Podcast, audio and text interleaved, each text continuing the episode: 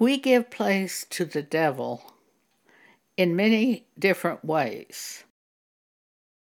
If we choose to do the wrong thing or be around the wrong people, they will speak things that's not good for us to hear. We give place to the devil. We give place to the devil by reading the wrong books.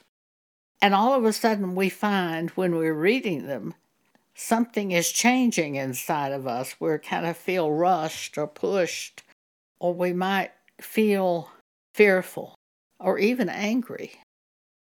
Anger is one of the primary ways of giving place to the devil. In Ephesians 4:26 we read, "Be ye angry and sin not. Let not the sun go down upon your wrath." After you become angry, don't wait. Turn to God. Help me. Cleanse me, please. Help me. Help me to get over this anger and to see your view before the sun goes down. Make it a habit.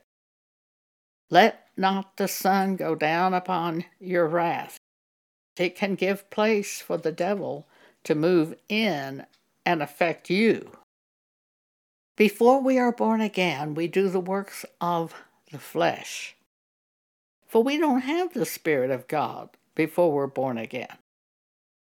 Now, the works of the flesh are manifest, which are these Galatians 5, verses 19 through 21 adultery, fornication, uncleanness, lasciviousness, idolatry, witchcraft, hatred, variance, emulations, trying to outdo each other, wrath, strife, seditions, heresies envyings, murders, drunkenness, revilings, and such like.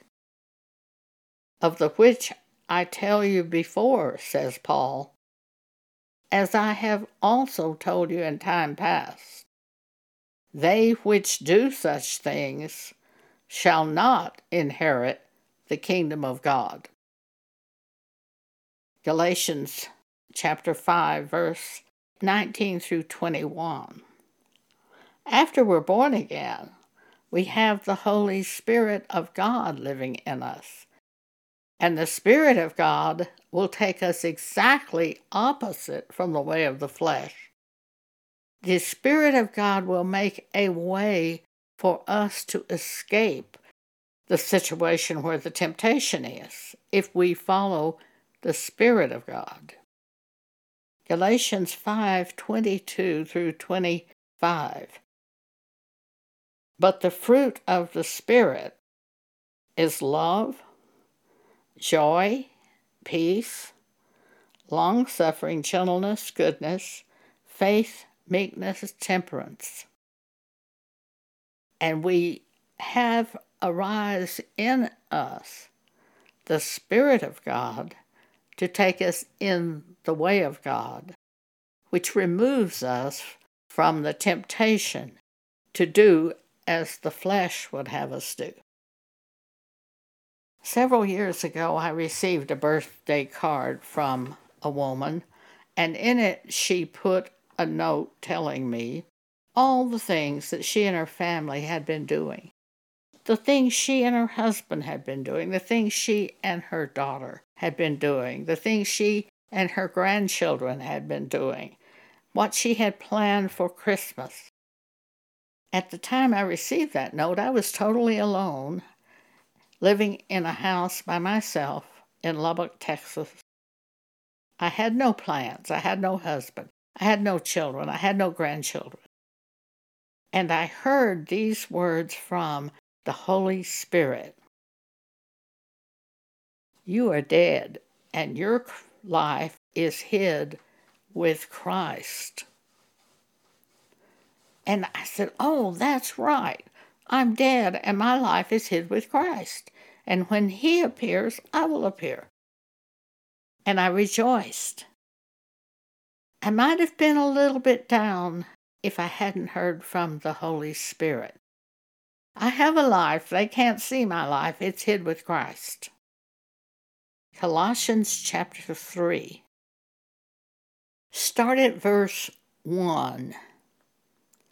If ye then be risen with Christ, seek those things which are above, where Christ sitteth on the right hand of God.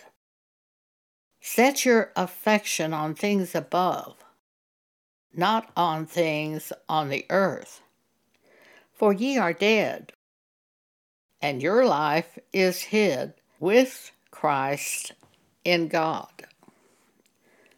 When Christ, who is our life, shall appear, then shall ye also appear with him in glory. When the Holy Spirit reminded me of this, I rejoiced. We rejoice in the Word of God.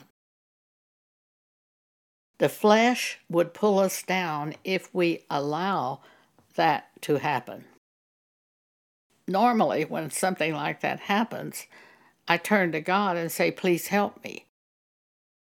In this case, God helped me before I even prayed by giving me the truth from the Holy Spirit of God.